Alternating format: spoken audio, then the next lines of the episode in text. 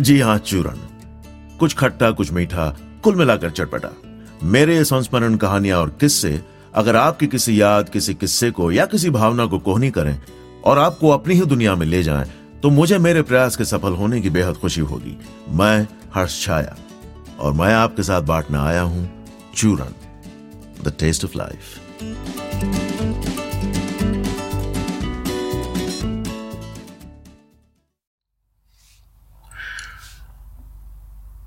आजादी, जोश है इस लफ्ज में।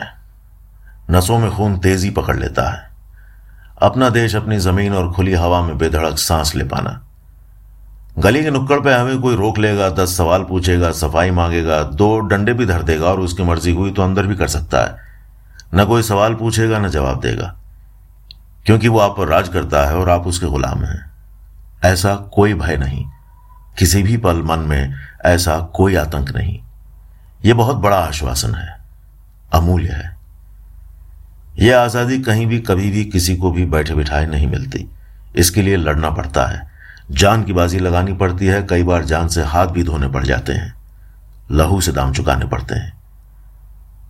उसके बावजूद कोई उस रास्ते चले, उसके लिए एक अलग ही पागलपन चाहिए, खासकर तब जब ये लड़ाई सिर्फ अपने लिए ना हो, करोड़ों दूसरे देशवासियों के लिए भी हो, सबकी आजादी के लिए हो।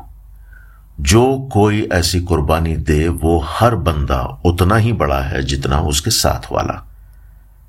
गांधी, भगत सिंह, सुभाष चंद्र बोस, आजाद, लाजपत राय, नेहरू, पटेल से अब्दुल हमीद से लेकर कैप्टन बत्रा, और वो सारे नाम जो इधर नहीं। किसी एक का योगदान किसी दूसरे से कम या ज्यादा नहीं। और शायद इनमें से भी कोई ये नहीं सोच रहा था कि वो अगले से कम या ज्यादा कर रहा है। आपस में इंस्टा या ट्विटर पर अपनी स्टोरी डाल ज्यादा से ज्यादा फॉलोअर्स इकट्ठा करने की स्पर्धा नहीं थी इनके बीच।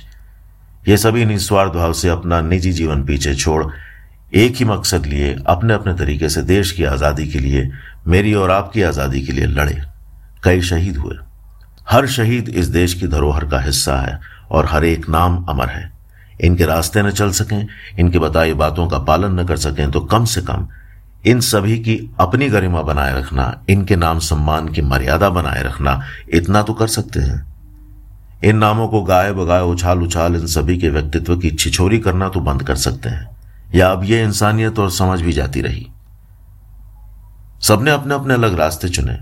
उनके बीच आपस में सोच की असहमति रही होगी, लेकिन असहमति इंसानी फितरत है। जहां एक से ज्यादा साथ हों, ठीक उसी वक्त असहमति के बीच तो पड़ ही जाते हैं। और देश के लिए मरमिटने की भावना तो समझ में आती है।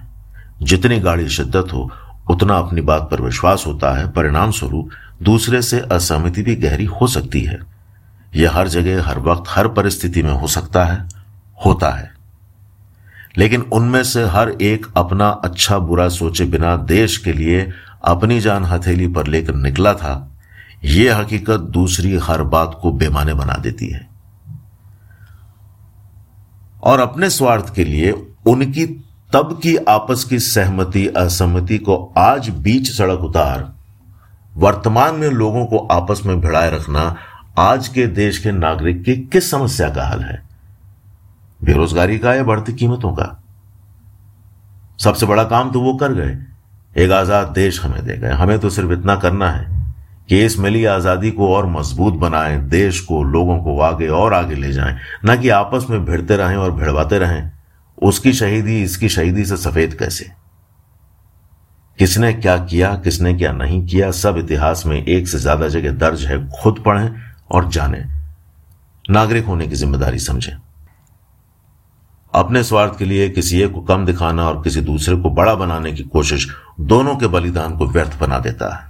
जिस भाव से, जिस लगन से और जिस शिद्दत से दोनों आजादी के लिए लड़े, उन दोनों की कुर्बानी को यूं सड़क पर उतार छिछोरी करना दोनों की हार है। आजादी की हार है, सभी शहीदों के बलिदान की हार है और वर्तमान में आजाद हवा में सांस लेते नागरिक की हार है। वोट और फॉलोअर्स बढ़ाने की होड़ में लगे अपना उल्लू सीधा करने वालों से सचेत एक जागरूक देशवासी जब तक नागरिकता और राजनीति के फर्क को नहीं समझेगा, तब तक ऐसे देश के निडर शहीदों के नाम को मैदान में उतार अपने अपने स्वार्थ के लिए लोग इनके व्यक्तित्व की शर्मनाक खींचतान फाड़ तोड़ करते रहेंगे।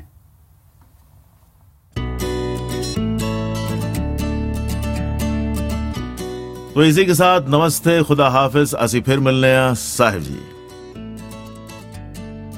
और इस उम्मीद से कि आपसे एक बार फिर मुलाकात होगी। आस्ता ला विस्ता।